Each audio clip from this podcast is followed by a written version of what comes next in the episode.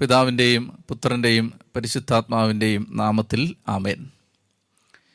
ഈശോയിൽ ഏറ്റവും സ്നേഹമുള്ള എന്റെ സഹോദരി സഹോദരന്മാരെ ദൈവവചനം പഠിക്കാൻ നിങ്ങൾ കാണിക്കുന്ന താല്പര്യത്തിന് ആഗ്രഹത്തിന് കർത്താവിന്റെ നാമത്തിൽ ഞാൻ പ്രത്യേകം നിങ്ങൾക്ക് സ്നേഹവും പ്രാർത്ഥനയും അഭിനന്ദനവും അറിയിക്കുന്നു. നമ്മൾ സാമൂഹലിന്റെ പുസ്തകത്തിലെ ദൈവത്തിന്റെ തിരുവഴുത്തുകളെ മനസ്സിലാക്കുകയാണ്.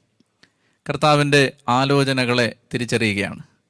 സാമൂഹലിന്റെ ഒന്നാം പുസ്തകം പന്ത്രണ്ടാമത്തെ അധ്യായത്തിലാണ് കഴിഞ്ഞ ക്ലാസ്സിൽ നമ്മൾ അവസാനിപ്പിച്ചത്.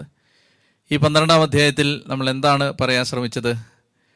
സാവൂളിന്റെ പത്ത് സദ്ഗുണങ്ങൾ. സാവൂളിന്റെ ജീവിതത്തിൽ നിറഞ്ഞു നിന്ന നല്ല ഗുണങ്ങളെ നമ്മൾ മനസ്സിലാക്കി. ഇന്ന് ഇത്രമാത്രം നന്മകളുണ്ടായിരുന്ന ഈ മനുഷ്യനെ എന്തുകൊണ്ടാണ് ദൈവം രാജസ്ഥാനത്ത് നിന്ന് തള്ളിക്കളഞ്ഞത് എന്ന വിഷയമാണ് നമ്മൾ മനസ്സിലാക്കാൻ പോകുന്നത്. എന്തുകൊണ്ടാണ് രാജസ്ഥാനത്ത് നിന്ന് ഈ മനുഷ്യൻ തള്ളിക്കളയപ്പെട്ടത് തിരസ്കരിക്കപ്പെട്ടത്? സാമൂഹലിന്റെ പുസ്തകം പതിമൂന്ന് പതിനാല് പതിനഞ്ച് അധ്യായങ്ങളാണ് ഈ വിഷയം കൈകാര്യം ചെയ്യുന്നത്. സാമാന്യ വിശദമായി തന്നെ ചില കാര്യങ്ങൾ നമുക്ക് മനസ്സിലാക്കേണ്ടത് ഉണ്ട്.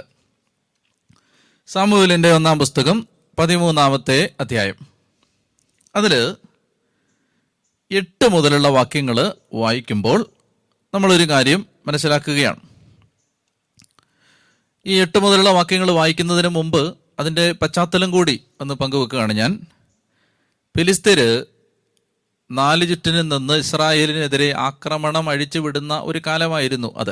നിങ്ങൾക്ക് അതിനെക്കുറിച്ച് അറിയാം. നമ്മൾ മുമ്പുള്ള അധ്യായങ്ങളിൽ അത് കണ്ടതാണ്.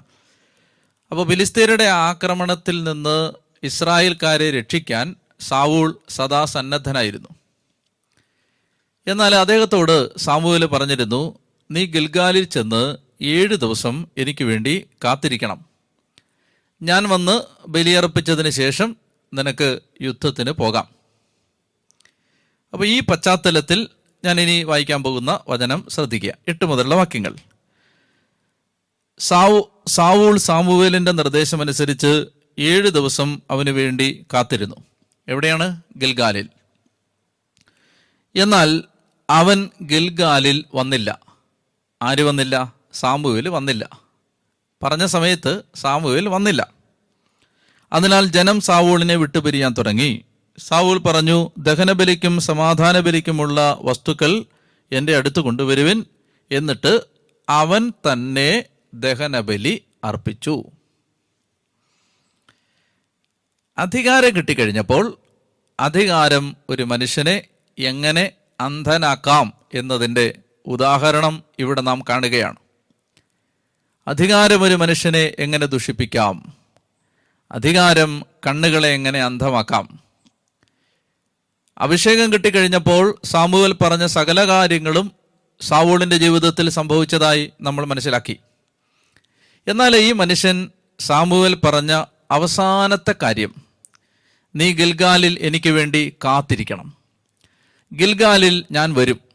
അവിടെ വെച്ച് ദഹനബലി അർപ്പിക്കും. അങ്ങനെ ദൈവത്തിന് നിന്നെ തന്നെയും നിന്റെ രാജസ്ഥാനത്തെയും ദൈവം ഏൽപ്പിച്ച സമർപ്പിച്ചതിന് ശേഷം നിനക്ക് യുദ്ധത്തിന് പുറപ്പെടാം. സാവൂൾ ഏഴു ദിവസം കാത്തിരുന്നു. സാമൂഹിൽ വന്നില്ല. അതുകൊണ്ട് സാവൂൾ ജനങ്ങളോട് പറയുകയാണ് ബലിക്കുള്ള വസ്തുക്കൾ ഇങ്ങ് കൊണ്ടുവരിക എന്നിട്ട് സാവൂൾ തന്നെ ബലിയർപ്പിക്കുകയാണ് അവനെ ദൈവം ഏൽപ്പിക്കാത്ത ഒരു കാര്യം ചെയ്യാൻ അവൻ ഒരുമ്പെട്ടിറങ്ങുകയാണ്. ദൈവം പറയാത്തൊരു കാര്യം ചെയ്യാൻ അവൻ തന്നെ തന്നെ ഒരുക്കി. ഇതൊരു അനുസരണക്കേടാണ്. സാവൂളിന്റെ ജീവിതം പരിശോധിക്കുമ്പോൾ നമ്മൾ ഇനിയും കാണാൻ പോവുകയാണ്. അനുസരണക്കേടാണ് ആത്യന്തികമായി ഈ മനുഷ്യനെ രാജസ്ഥാനത്ത് നിന്ന് തിരസ്കരിക്കപ്പെടാൻ ഇടയാക്കിയത്. പ്രധാനമായും രണ്ട് മേഖലകളിലുള്ള അനുസരണക്കേട് നമ്മൾ കാണും. ഒന്നാമത്തേത് ഇതാണ്. അനുസരണക്കേടാണ്. അപ്പൊ എന്താണ് ഇയാൾ ചെയ്തത്? ഈ മനുഷ്യൻ തന്നെ ദൈവം ഏൽപ്പിച്ചിട്ടില്ലാത്ത ഒരു കാര്യം താൻ രാജാവാണ് എന്ന അധികാരത്തിൽ ചെയ്യുകയാണ്.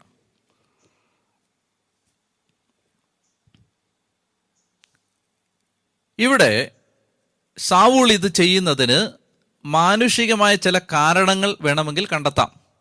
സാവൂൾ സാഹചര്യങ്ങളുടെ സമ്മർദ്ദത്തിന്റെ ഫലമായിട്ടാണ് സാഹചര്യങ്ങൾ നിർബന്ധിച്ചതുകൊണ്ടാണ് ഇങ്ങനെ ചെയ്തത്. ഒടുവിൽ സാമൂവിൽ വരുമ്പോ നീ എന്തിനാണ് അങ്ങനെ ചെയ്തതെന്ന് സാമൂഹ്യൽ ചോദിക്കുന്ന സമയത്ത് ഈ മനുഷ്യൻ പറയുന്ന മറുപടിയിലെല്ലാം ഉണ്ട് ഞാൻ ഒരു നാല് കാരണങ്ങൾ പറയാം. ഈ മനുഷ്യൻ ഇങ്ങനെ ചെയ്യുന്നതിന് അദ്ദേഹത്തെ പ്രേരിപ്പിച്ച നാല് കാരണങ്ങൾ.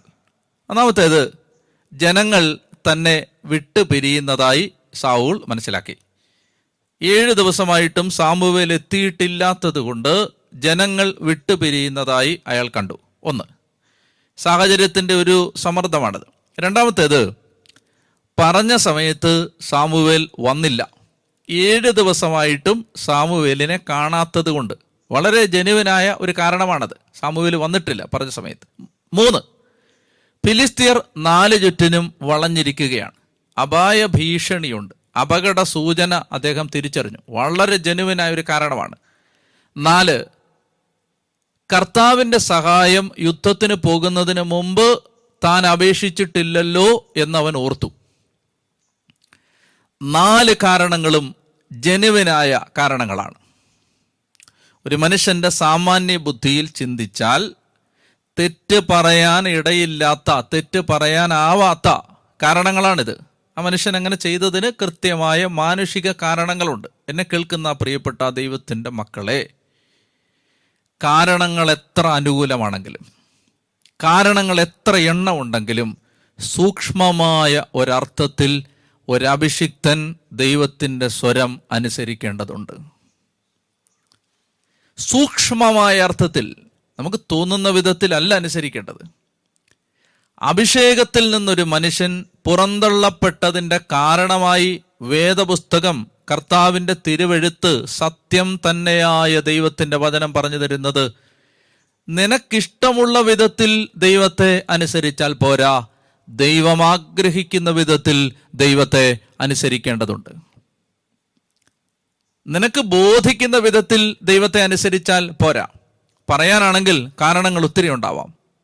മനുഷ്യർ നിർബന്ധിക്കുന്നു ജനങ്ങൾ വിട്ടുപിരിയുന്നു ശത്രുക്കൾ വളഞ്ഞിരിക്കുന്നു ഞാൻ ദൈവത്തിന്റെ സഹായം അപേക്ഷിച്ചിട്ടില്ല അങ്ങ് പറഞ്ഞ സമയത്ത് വന്നിട്ടില്ല. പറയാനാണെങ്കിൽ കാരണങ്ങൾ ഇഷ്ടം പോലെ ഉണ്ടായിരുന്നു. എന്റെ പ്രിയപ്പെട്ട ദൈവത്തിന്റെ മക്കളെ നിങ്ങൾ ഈ ദൈവത്തിന്റെ വചനത്തെ ഹൃദയം തുറന്ന് സ്വീകരിക്കുമെങ്കിൽ ഇതെന്റെയും നിങ്ങളുടെയും ജീവിതത്തിൽ സംഭവിക്കരുതാത്ത ഒരു പാഠം. നമ്മുടെ ജീവിതത്തിൽ ഒരിക്കലും സംഭവിക്കരുത് എന്ന് നമ്മൾ തീരുമാനിക്കേണ്ട ഒരു വലിയ പാഠം ഈ വചനഭാഗം നമുക്ക് തരികയാണ്. സൂക്ഷ്മമായ അർത്ഥത്തിൽ ദൈവത്തെ അനുസരിക്കേണ്ടതുണ്ട്. അപ്പോൾ ദഹനബലി അദ്ദേഹം അർപ്പിച്ചു. ദഹനബലി അർപ്പിച്ച് കഴിയുമ്പോൾ സാമുവേൽ വന്നു. നിങ്ങൾ നോക്കണേ. ഇവന് ബലിയർപ്പിക്കാൻ കാത്തിരുന്നത് പോലാണ്. അവൻ ബലിയർപ്പിച്ച് തീരുമ്പോൾ ഇതാ സാമുവേൽ പ്രത്യക്ഷപ്പെട്ടു. ബലിയർപ്പിക്കുന്നത് വരെ വന്നില്ല. ബലിയർപ്പിച്ച് കഴിഞ്ഞപ്പോൾ രംഗത്ത് സാമുവേൽ പ്രത്യക്ഷപ്പെട്ടു. അവനെ അഭിവാദനം ചെയ്ത് സ്വീകരിക്കാൻ സാവൂൾ പുറത്തേക്ക് ചെന്നു. സാമുവേൽ ചോദിച്ചു നീ എന്താ ചെയ്തത്? നീ എന്താണ് ചെയ്തത്? സാവൂൾ പറഞ്ഞു ജനങ്ങൾ എന്നെ വിട്ടുചെതറിപ്പോകുന്നതും നിശ്ചിത ദിവസമായിട്ടും അങ്ങ് വരാതിരിക്കുന്നതും ഫിലിസ്തീർ മിക്മാഷിൽ ഒരുമിച്ച് കൂടുന്നതും ഞാൻ കണ്ടു. കർത്താവിന്റെ സഹായം ഞാൻ അപേക്ഷിച്ചിട്ടില്ലല്ലോ എന്ന് ഞാൻ ഓർത്തു. അതിനാൽ ദഹനബലി അർപ്പിക്കാൻ ഞാൻ നിർബന്ധിതനായി. സാമുവൽ പറഞ്ഞു നീ വിഡിത്തമാണ് ചെയ്തത്. നീ വിഡിത്തമാണ് ചെയ്തത്. നീ ഒരു നല്ല കാര്യം ചെയ്തെന്ന് വിചാരിച്ചല്ലേ മോനെ നിൽക്കുന്നത്? നീ എത്ര വലിയ ഒരബദ്ധമാണ് ചെയ്തത്. നിന്റെ ദൈവമായ കർത്താവിന്റെ കൽപ്പന നീ അനുസരിച്ചില്ല. അനുസരിച്ചിരുന്നെങ്കിൽ അവിടുന്ന് നിന്റെ രാജ്യത്വം ഇസ്രായേലിൽ എന്നേക്കുമായി സ്ഥിരപ്പെടുത്തുമായിരുന്നു. രാജത്വം എന്നേക്കുമായി സ്ഥിരപ്പെടുത്തുമായിരുന്നു. എന്ത് ചെയ്തെങ്കിൽ? അനുസരിച്ചിരുന്നെങ്കിൽ ആയിരം ന്യായങ്ങൾ പറയാനുണ്ടെങ്കിലും ദൈവത്തിന്റെ കൽപ്പനയെ ഒരു തിരഞ്ഞെടുക്കപ്പെട്ട വ്യക്തി സൂക്ഷ്മമായ അർത്ഥത്തിൽ അനുസരിക്കേണ്ടതുണ്ട്. തള്ളിക്കളയപ്പെടാതിരിക്കാൻ ദൈവം നമ്മളെ തള്ളിക്കളയാതിരിക്കാൻ ദൈവം നമ്മുടെ ശുശ്രൂഷയെ വേണ്ട എന്ന് പറയാതിരിക്കാൻ സൂക്ഷ്മമായ അർത്ഥത്തിൽ ദൈവത്തെ നമ്മൾ അനുസരിക്കേണ്ടതുണ്ട്. ഇതാണ് നമ്മൾ സാവൂളിന്റെ ജീവിതത്തിൽ നിന്ന് കാണുന്ന പ്രധാനപ്പെട്ട ഒരു പാഠം. പക്ഷെ നിങ്ങളൊരു കാര്യം മനസ്സിലാക്കേണ്ടത് എന്നാൽ നിന്റെ ഭരണം ഇനി ദീർഘിക്കില്ല. സാമൂഹ്യ പറയുകയാണ് കർത്താവിന്റെ കൽപ്പനകൾ നീ അനുസരിക്കായികയാൽ തന്റെ ഹിതാനുവർത്തിയായ ഒരാളെ അവിടുന്ന് തിരഞ്ഞെടുത്തിട്ടുണ്ട്. ജനത്തിന് രാജാവായിരിക്കാൻ അവിടുന്ന് അവനെ നിയോഗിച്ച് കഴിഞ്ഞു. തന്റെ ഇഷ്ടമനുസരിക്കുന്ന ഒരാളെ ദൈവം തിരഞ്ഞെടുത്തിട്ടുണ്ട്. നോക്കുക ദൈവം തിരഞ്ഞുകൊണ്ടിരിക്കുകയാണ്. ദൈവത്തിന്റെ കണ്ണുകൾ നാല് ചുറ്റിനും തിരയുകയാണ് പരതുകയാണ്. ആരെയാണ് തിരയുന്നത്? തന്റെ ഹിതം അനുസരിക്കുന്നവരെ തിരുസഭയിൽ ദൈവം തിരഞ്ഞുകൊണ്ടിരിക്കുകയാണ്. കർത്താവിന്റെ കണ്ണുകൾ ഭൂമിയിൽ ഉടനീളം പായുന്നു എന്നാണ് ദിനവൃത്താന്ത പുസ്തകം പറയുന്നത്. പതിനാറാം അധ്യായത്തിൽ തന്റെ മുമ്പിൽ നിഷ്കളങ്കതയോടെ വർത്തിക്കുന്നവർക്ക് വേണ്ടി തന്റെ ശക്തി പ്രകടിപ്പിക്കാൻ കർത്താവിന്റെ കണ്ണുകൾ ഭൂമിയിൽ ഉടനീളം പായുകയാണ്. കർത്താവ് നോക്കിക്കൊണ്ടിരിക്കുകയാണ്. എന്നെയും നിന്നെയും ദൈവം നോക്കുകയാണ്. നമുക്കിഷ്ടമുള്ള വിധത്തിൽ എങ്ങനെയെങ്കിലും ദൈവത്തെ അനുസരിക്കുകയല്ല ദൈവം ആഗ്രഹിക്കുന്നത് പോലെ ദൈവത്തെ അനുസരിക്കാൻ എനിക്കും നിനക്കും നമ്മുടെ ജീവിതം വിട്ടുകൊടുക്കാൻ പറ്റിയാൽ നമ്മുടെ ജീവിതത്തിന്റെ പദ്ധതികൾ വേറെയാവും. ദൈവം നമ്മളെ നമ്മൾ സങ്കല്പിച്ചിട്ടില്ലാത്ത വഴികളിലൂടെ നയിക്കും. ദൈവത്തിന്റെ ശക്തി ദൈവത്തിന്റെ കരബലം നമ്മുടെ ബലഹീന ജീവിതങ്ങളിൽ പ്രകടമാവുന്നത് കാണാൻ ദൈവം നമുക്കിടയാക്കും. പ്രിയപ്പെട്ട മക്കളെ ഈ സമയത്ത് മനസ്സിലാക്കേണ്ടത് ദൈവം പറയുകയാണ് എന്റെ ഹിത അനുവർത്തിയായ ഒരാളെ ഞാൻ തിരഞ്ഞെടുത്തിരിക്കുകയാണ്. ആ മനുഷ്യന്റെ പേരാണ് ദാവീദ്. ആ മനുഷ്യനെ കുറിച്ച് ദൈവത്തിന്റെ വചനം പറയുന്നത് ദൈവത്തിന്റെ ഹൃദയത്തിന് ഇണങ്ങിയ ഒരാൾ ദൈവം ആഗ്രഹിക്കുന്നത് പോലെ പ്രവർത്തിക്കുന്ന ഒരാൾ. അത് ഞാനാവണം നീയാവണം. ദൈവം നമ്മളെ അങ്ങനെ വിളിക്കുന്നുണ്ട്. കർത്താവ് നമ്മളെ അങ്ങനെ തിരയുന്നുണ്ട്. ദൈവത്തിന്റെ ഇഷ്ടമനുസരിക്കുന്ന ദൈവത്തിന്റെ ഹൃദയത്തോട് ചേർന്ന് നിൽക്കുന്ന മക്കൾ. അങ്ങനെയാവാനുള്ളൊരു ക്ഷണം ഈ വചനം നമുക്ക് തരികയാണ്. പക്ഷെ ഒരു കാര്യം മനസ്സിലാക്കേണ്ടത് ഇങ്ങനെ രാജസ്ഥാനത്ത് നിന്ന് ഈ ഭരണത്തിന്റെ ആദ്യ നാളുകളിൽ തന്നെ സാവുൾ പുറത്താക്കപ്പെട്ടു. എന്നിട്ടും എന്നിട്ടും ശ്രദ്ധിക്കുന്നു ശ്രദ്ധിക്കുന്നുണ്ടെന്ന് കരുതുന്നു എന്നിട്ടും നാൽപ്പത് വർഷം ഈ മനുഷ്യൻ ഇസ്രായേലിനെ ഭരിച്ചു. അഭിഷേകം നഷ്ടപ്പെട്ടാലും ഓടിക്കൊണ്ടിരുന്ന ഈ വണ്ടി ആ ഓടി വന്ന സ്പീഡിൽ കുറെ കാലം കൂടി ഓടിയേക്കാം. പക്ഷെ ദൈവം കൂടില്ല. പക്ഷെ ദൈവത്തിന്റെ പ്രവൃത്തികളല്ല നടക്കുന്നത്.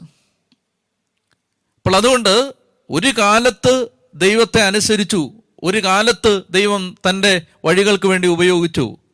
പിന്നീട് എപ്പോഴോ ദൈവത്തെ സൂക്ഷ്മാർത്ഥത്തിൽ അനുസരിക്കാതായി. പക്ഷേ നിങ്ങൾക്ക് സ്ഥാനമാനങ്ങളിൽ തുടരാൻ പറ്റും. നിങ്ങൾ ചെയ്തുകൊണ്ടിരുന്ന മിനിസ്ട്രി ചെയ്യാൻ പറ്റും. നിങ്ങൾ ചെയ്തുകൊണ്ടിരുന്ന ഉത്തരവാദിത്തങ്ങൾ ചെയ്യാൻ പറ്റും. ആളുകൾക്ക് മനസ്സിലാവില്ല. മനുഷ്യൻ തിരിച്ചറിയില്ല.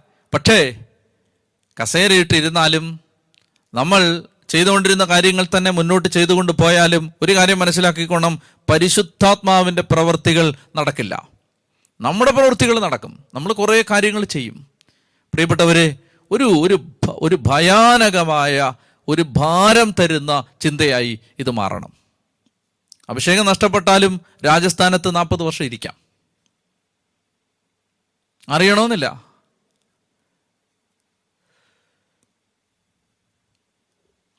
ഇനി നമ്മൾ ഈ സാവൂളിന്റെ ജീവിതത്തിൽ കാണുന്ന മറ്റൊരു പോരായ്മ. ഈ കൃപയിൽ നിന്ന് മാറിപ്പോവാൻ ഈ മനുഷ്യൻ സഞ്ചരിച്ച വളരെ ഒരിക്കലും നമ്മൾ അനുകരിക്കരുതാത്ത ഒരു പാഠമുണ്ട്. അതായത് പതിമൂന്നാമത്തെ പതിനാലാമത്തെ അധ്യായത്തിൽ വരുമ്പോഴാണ്.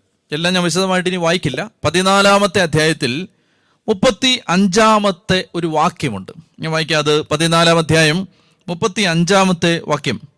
സാവൂൾ കർത്താവിന് ഒരു ബലിപീഠം ഉണ്ടാക്കി.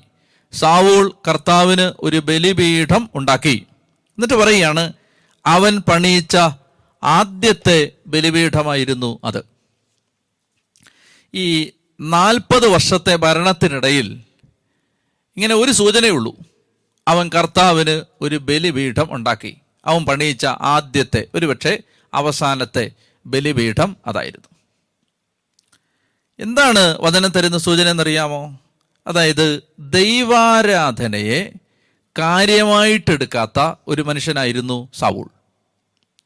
ദാവീദും സാവൂളും തമ്മിൽ ഒരു കമ്പാരിസൺ ബൈബിൾ ശ്രദ്ധിച്ച് വായിച്ചാൽ നമുക്ക് മനസ്സിലാവും. ഈ മനുഷ്യനെ കുറിച്ച് പറയുന്നത് അയാൾ വളരെ പൊക്കമുള്ള ഒരാളായിരുന്നു. സാവൂൾ വളരെ ഉയരമുള്ള ഒരാളായിരുന്നു. വലിയ ഉയരമുള്ള ഒരാൾ അയാൾ ഇങ്ങനെ എഴുന്നേറ്റ് നിന്നാൽ അയാളുടെ തോളപ്പം പോലും ഉയരമുള്ള മറ്റുള്ളവർ ആ നാട്ടിൽ ഇല്ലാതിരുന്ന അത്രയ്ക്കും ഉയരം ഉണ്ടായിരുന്ന ഒരാൾ. നല്ല തലയെടുപ്പുള്ള ഒരാളാണ്. നല്ല ശിരസ് ഇങ്ങനെ ഉയർന്നു നിൽക്കുന്ന ഒരാളാണ്. എന്ന് പറഞ്ഞാൽ തല കൊണ്ട് ജീവിക്കുന്ന ഒരാളാണ്. സാവൂൾ തലയുടെ ആളാണ്. എന്നാൽ ദാവീദ് ഹൃദയത്തിന്റെ ആളാണ്. ഹൃദയത്തിന് ഇണങ്ങിയവൻ എന്നാ പറയുന്നത് എന്റെ ചങ്കിന് ഇണങ്ങിയവൻ. അവന്റെ ഹൃദയത്തെ എന്റെ ഹൃദയത്തോട് ചേർത്ത് വെക്കാൻ പറ്റുന്ന പരുവത്തിലുള്ള ഒരുത്തൻ. മറ്റേ ആൾ കുറച്ചുകൂടെ ലോജിക്കലാണ് ഈ ആൾ കുറച്ചുകൂടെ വൈകാരികമാണ്. മറ്റേ ആൾ കുറച്ചുകൂടെ ബുദ്ധിപരമാണ്. സാവൂൾ കുറച്ചുകൂടെ ബുദ്ധിപരമാണ്. അതുകൊണ്ടാണ് ഇങ്ങനെ ചിന്തിക്കുന്നത് ജനങ്ങൾ വിട്ടുപോകുന്നു നീ വന്നിട്ടില്ല ഞാൻ അപേക്ഷിച്ചിട്ടില്ല. കാര്യകാരണ സഹിതം വിലയിരുത്തുമ്പോൾ വിശകലനം ചെയ്യുമ്പോൾ കാര്യങ്ങളൊക്കെ ശരിയാണ്. ആൾ നല്ല ലോജിക്കലാണ് റാഷണലാണ് ബുദ്ധിപരമായി ചിന്തിക്കുന്ന ആളാണ്. ദൈവാരാധനയെ ഒട്ടും വകവെച്ചിട്ടേയില്ല അതുകൊണ്ടാണല്ലോ പുരോഹിതന്മാർക്ക് മാത്രം നിശ്ചയിക്കപ്പെട്ടിരുന്ന ഈ ബലിയർപ്പണം. അത് പെട്ടെന്ന് പോയി നടത്താൻ ഇയാൾ നിർബന്ധിതനാവുന്നത് അല്ലെ അയാൾ അയാൾ തന്നെ തന്നെ നിർബന്ധിക്കുന്നത്. പ്രിയപ്പെട്ടവരെ മനസ്സിലാക്കേണ്ടത് ദൈവാരാധനയെ അവഗണിച്ച ഒരു അഭിഷിക്തൻ ദൈവത്തിന്റെ ആരാധനയെ നിസാരമായിട്ട് കണ്ട ഒരു അഭിഷിക്തൻ. അപ്പം അദ്ദേഹം അദ്ദേഹം പണി കഴിപ്പിച്ച ആദ്യത്തെ ബലിപീഠമായിരുന്നു അത്. ആദ്യത്തെ ബലിപീഠം. മറ്റൊരു കാര്യം ഞാൻ ഈ വചനഭാഗം വായിക്കുമ്പോൾ എന്റെ ശ്രദ്ധയിൽപ്പെട്ട മറ്റൊരു സൂചന ഇരുപത് വർഷം. കിരിയാത്ത് യയാറിമിലെ ഓപദേദോമിന്റെ അഭിനാതാബിന്റെ വീട്ടിൽ. കിരിയാത്ത് യയാറിമിലെ അഭിനാതാബിന്റെ വീട്ടിൽ ഇരുപത് വർഷം അവന്റെ മകനായ ഏലിയാസറിന്റെ സംരക്ഷണയിൽ വാഗ്ദാന പേടകം ഇരുന്നു. മൈൻഡ് ചെയ്തില്ല ഈ മനുഷ്യൻ. ദൈവത്തിന്റെ സജീവ സാന്നിധ്യത്തിന്റെ ഏറ്റവും മൂർത്തമായ അടയാളം പേറുന്ന ദൈവം എവിടെയും ചോദിച്ചാൽ ചൂണ്ടിക്കാണിക്കാൻ പറ്റുന്ന പരുവത്തിൽ ദൈവ സാന്നിധ്യം നിറഞ്ഞു നിന്ന ആ വാഗ്ദാന പേടകം തന്റെ രാജ്യത്ത് ഒരു മനുഷ്യന്റെ വീട്ടിൽ ഇരുപത് കൊല്ലം ഇരുന്നിട്ടും അനങ്ങിയിട്ടില്ല ഇയാൾ അത്രേ ഉണ്ടായിരുന്നുള്ളൂ.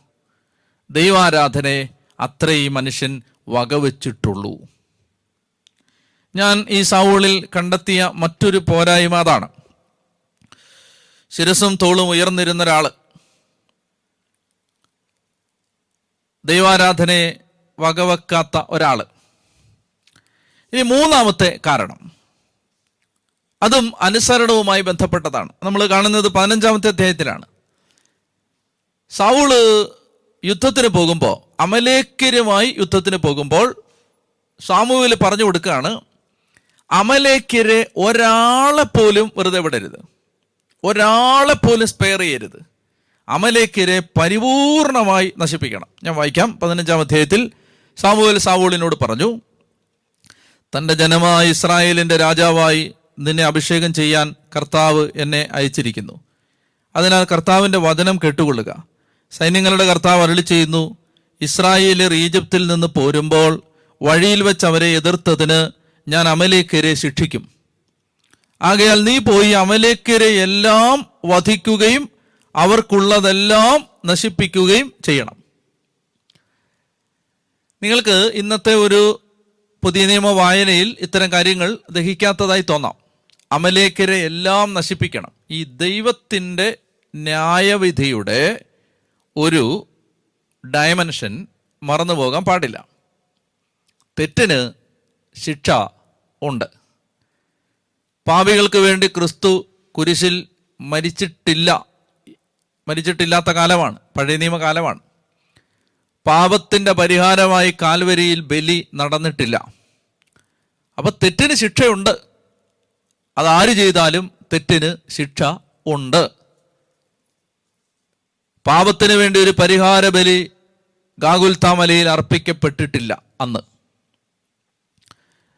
ഇന്ന് നമ്മൾ വെറുതെ ഇവിടെ പെടുന്നത് ഇന്ന് നമ്മുടെ ജീവിതത്തിൽ വന്നു പോകുന്ന തെറ്റുകുറ്റങ്ങൾക്ക് അർഹിക്കുന്ന ശിക്ഷ കിട്ടാതെ നാം വെറുതെ വിടപ്പെടുന്നത് നമുക്ക് പകരം ഒരാൾ കുരിശിൽ തൂങ്ങിയതുകൊണ്ടാണ്.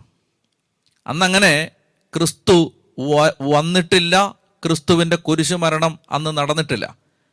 തെറ്റിന് ശിക്ഷയുണ്ട്. അപ്പോൾ ഈ അമലേക്കര് കർത്താവ് ഒരിക്കലും അംഗീകരിക്കാത്ത തിന്മകളിലൂടെ പോയ ആളുകളാണ്. അവരെക്കുറിച്ച് പതിനഞ്ചാം അധ്യായം പതിനെട്ടാം വാക്യത്തിൽ പറയുന്നത് പാപികളായ അമലേക്കർ അവരെ നശിപ്പിക്കണം എന്നാ പറയുന്നത്. പാപികളായ അമലേക്കർ നിയമാവർത്തന പുസ്തകം ഇരുപത്തി അഞ്ചാം അധ്യായം പതിനഞ്ച് മുതൽ പത്തൊമ്പത് വരെയുള്ള വാക്യങ്ങളിൽ ഈ അമലേക്കരുടെ ദുഷ്ടതയെക്കുറിച്ച് പറയുന്നുണ്ട്. നിയമാവർത്തനം ഡ്യൂട്രോണമിൽ ഇരുപത്തി അഞ്ചാമത്തെ അധ്യായത്തിൽ പതിനഞ്ച് മുതൽ പത്തൊമ്പത് വരെയുള്ള വാക്യങ്ങൾ. ഞാൻ വായിക്കാം.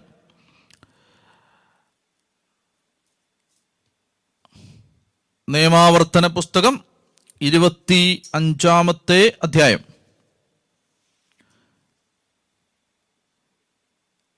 ഇത്തരം കാര്യങ്ങളിൽ കർത്താവിന്റെ വചനം പറയുന്നത് ഇങ്ങനെയാണ്. ഇത്തരം കാര്യങ്ങളിൽ നീതിരഹിതമായി പ്രവർത്തിക്കുന്നവരെല്ലാം നിന്റെ ദൈവമായ കർത്താവിന് നിന്ദ്യരാണ്. ശ്രദ്ധിച്ചേ. നീ ഈജിപ്തിൽ നിന്ന് പുറത്ത് വന്നപ്പോൾ വഴിയിൽ വെച്ച് അമലേക്ക് നിന്നോട് ചെയ്തതെന്തെന്ന് ഓർത്തുകൊള്ളുക. അമലേക്ക് ചെയ്തത്. എന്താ ചെയ്തത്? ക്ഷീണിച്ച് തളർന്നിരുന്ന നിങ്ങളെ അവൻ ദൈവഭയമില്ലാതെ വഴിയിൽ വെച്ച് പിന്നിൽ നിന്ന് ആക്രമിക്കുകയും പിൻനിരയിലുണ്ടായിരുന്ന ബലഹീനരെ വധിക്കുകയും ചെയ്തു. ഒരു യാത്ര പോകുമ്പോൾ ഏറ്റവും പറയപ്പോന്ന് ആരാന്നറിയോ? വയ്യാത്തവരാ.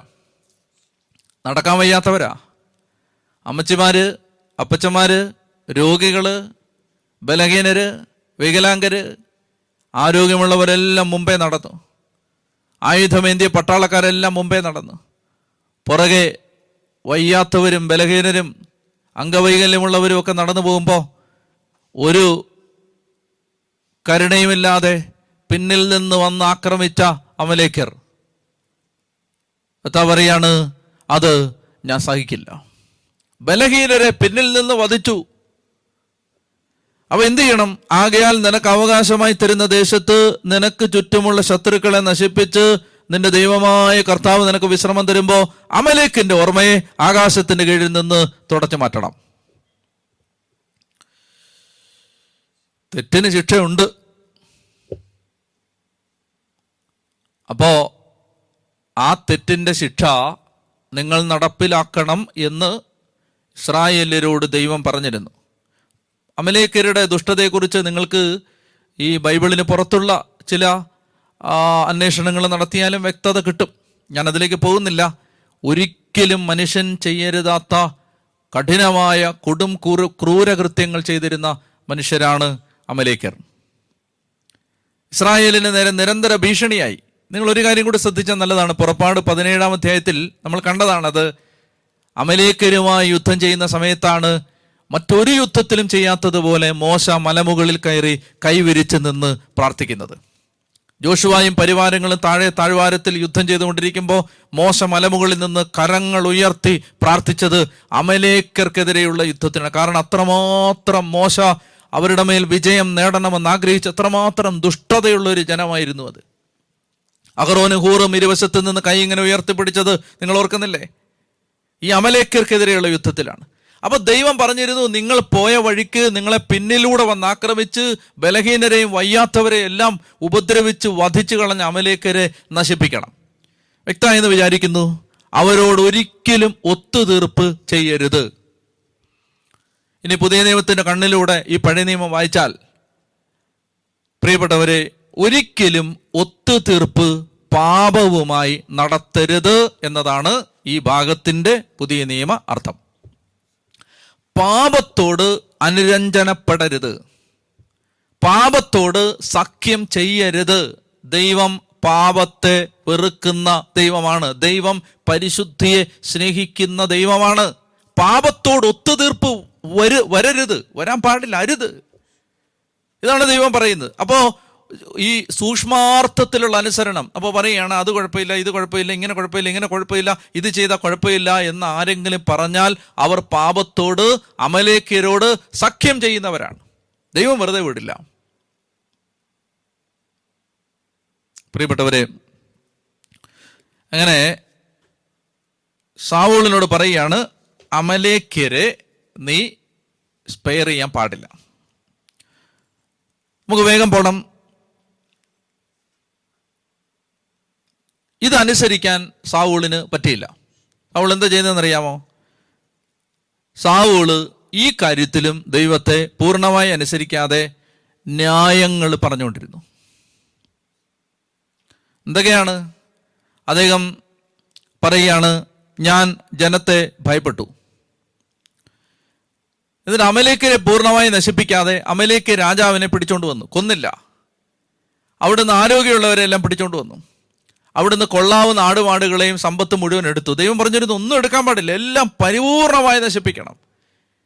അപ്പൊ ഈ മനുഷ്യൻ ലോജിക്കലായിട്ട് ചിന്തിച്ച് റാഷണലായിട്ട് ചിന്തിച്ച് തനിക്ക് നല്ലതെന്ന് തോന്നിയത് ചെയ്തു. പ്രിയപ്പെട്ടവരെ അരുത് അരുത് അരുത്. അങ്ങനെയല്ല ചെയ്യേണ്ടത്. ദൈവം എന്ത് പറഞ്ഞോ അത് കണ്ണും പൂട്ടി അനുസരിക്കണം.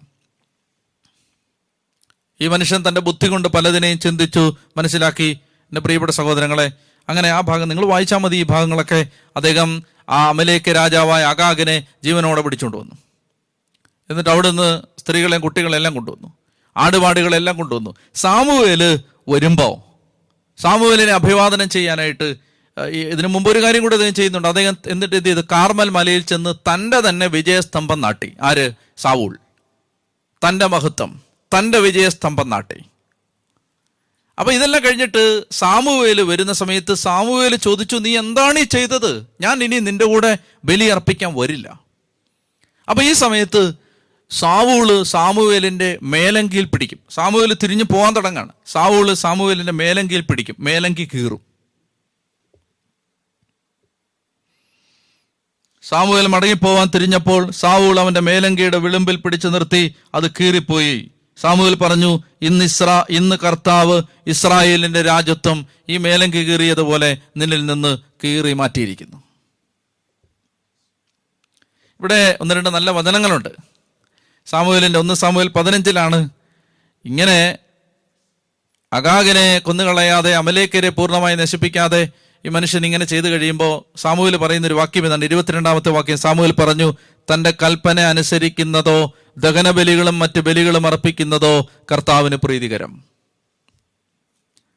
അനുസരണം ബലിയേക്കാൾ ശ്രേഷ്ഠം. ഈ ഭാഗത്താണത് വരുന്നത്. അനുസരണം ബലിയേക്കാൾ ശ്രേഷ്ഠം. മുട്ടാടുകളുടെ മേധസ്സിനേക്കാൾ ഉത്കൃഷ്ടം. മാത്സര്യം മന്ത്രവാദം പോലെ പാപമാണ്. ഈ വചനങ്ങൾ കേട്ടിട്ടില്ലേ? ഈ ഭാഗത്താണ്. മർക്കടമുഷ്ടി വിഗ്രഹാരാധന പോലെയും. മാത്സര്യം മന്ത്രവാദം പോലെ ഭീകരമാണ്. അനുസരണം ബലിയേക്കാൾ ശ്രേഷ്ഠമാണ്. എന്റെ പ്രിയപ്പെട്ട സഹോദരങ്ങളെ വളരെ ശക്തമായ ഭാഷയിൽ ദൈവത്തിന്റെ വചനം നമ്മളെ പഠിപ്പിക്കുന്ന ചില കാര്യങ്ങൾ സംസാരിക്കുന്ന വചനഭാഗങ്ങളാണ് ഇതെല്ലാം അതായത് ദൈവത്തെ ഞാനും നിങ്ങളും പൂർണമായി അനുസരിക്കേണ്ടതുണ്ട്. നിസാര കാര്യങ്ങളിൽ ചിലപ്പോൾ നമ്മുടെ ബുദ്ധി വെച്ച് നമ്മൾ ആലോചിച്ച് ചില വിട്ടുവീഴ്ചകൾ ചെയ്യാൻ പാടില്ല. പൂർണമായ അർത്ഥത്തിൽ ദൈവത്തെ നമ്മൾ അനുസരിക്കേണ്ടതുണ്ട് എന്ന് ഈ ഭാഗം ഓർമ്മിപ്പിക്കുകയാണ്. ഇതിനെ കൂടുതൽ വിശദമായിട്ട് വായിക്കേണ്ട ആവശ്യമില്ല. അപ്പോൾ എന്തൊക്കെയാണ് ചെയ്യുന്നത്? ഒന്ന് ഇദ്ദേഹം തന്നെ ബലിയർപ്പിച്ചു. സാ സാവൂൾ തന്നെ ബലിയർപ്പിച്ചു. അഗാഗിനെ അമലേക്കരെയും പൂർണമായി നശിപ്പിച്ചില്ല. അതുപോലെ തന്നെ അദ്ദേഹം അക്ഷമ കാണിച്ചു. അതുപോലെ തന്നെ തന്റെ തന്നെ വിജയസ്തംഭം കാർമല മലയിൽ നാട്ടി. പ്രവാചകന്റെ അങ്കി കീറി. രാജത്വം സാവൂളിൽ നിന്ന് വേർപെടുകയാണ്. വിഭാഗം അവസാനിക്കുന്ന പതിനഞ്ചാം അധ്യായം വേഗം പറഞ്ഞ് അവസാനിപ്പിക്കാം. പതിനഞ്ചാം അധ്യായം അവസാനിക്കുമ്പോൾ ഒരു കാര്യം കൂടെ ശ്രദ്ധിച്ചാൽ മതി. ഈ അഗാഗിനെ അമലേക്ക രാജാവായ അഗാഗിനെ സാമൂഹിൽ പിടിച്ചോണ്ട് സാവൂൾ പിടിച്ചോണ്ട് വന്നതേ ഉള്ളൂ കൊന്നില്ല. സാവൂൾ അങ്ങനെ ചെയ്തപ്പോൾ അത് ദൈവകൽപ്പനയ്ക്ക് വിരുദ്ധമാണ്. സാമൂഹിൽ എന്ത് ചെയ്യുന്നറിയാമോ? സാമൂഹൽ എന്ന ഈ വൃദ്ധൻ അഗാഗ് എവിടെയും ചോദിച്ചു. അഗാഗിനെ സാവൂൾ കാണിച്ചു കൊടുത്തു. സാമുവേൽ അഗാഗിനെ തുണ്ടം തുണ്ടമായി വെട്ടിക്കേറി. വൃദ്ധനായ ഈ മനുഷ്യൻ ദൈവകൽപ്പന അനുസരിക്കുന്നതിന് ഈ മനുഷ്യനുണ്ടായിരുന്ന ഒരു പ്രതിപത്തിയാണ്. നിഷ്കർഷയാണ് നിഷ്ഠയാണ് നമ്മളിവിടെ കാണുന്നത്. എന്നിട്ട് മുപ്പത്തിനാലാമത്തെ വാക്യം ഞാൻ വായിക്കാം. പിന്നീട് അവൻ സാമുവേൽ റാമായിലേക്ക് പോയി. സാവൂൾ ഗബയായിലുള്ള തന്റെ വീട്ടിലേക്കും. സാമുവേൽ പിന്നീട് ഒരിക്കലും സാവൂളിനെ കണ്ടിട്ടില്ല. സാവൂളിനെ അഭിഷേകം ചെയ്തത് ആരാ? സാമുവേലാണ്. ദൈവകൽപ്പന ലംഘിച്ചു കഴിഞ്ഞപ്പോൾ ആ കൂട്ടായ്മ എന്നേക്കുമായി അവസാനിച്ചു. സാവൂൾ പിന്നീട് ഒരിക്കലും സാമുവേലിനെ കണ്ടിട്ടില്ല. എന്നിട്ട് പറയുകയാണ് സാമുവേൽ പിന്നീട് ഒരിക്കലും സാവൂളിനെ കണ്ടില്ല. അവനെ ഓർത്ത് സാമുവേൽ വളരെയേറെ ദുഃഖിച്ചു.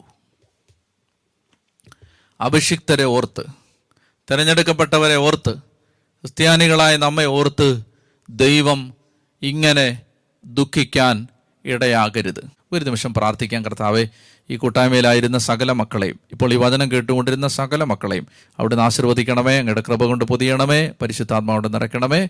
യേശുവിന്റെ നാമത്തിൽ തന്നെ അമേൻ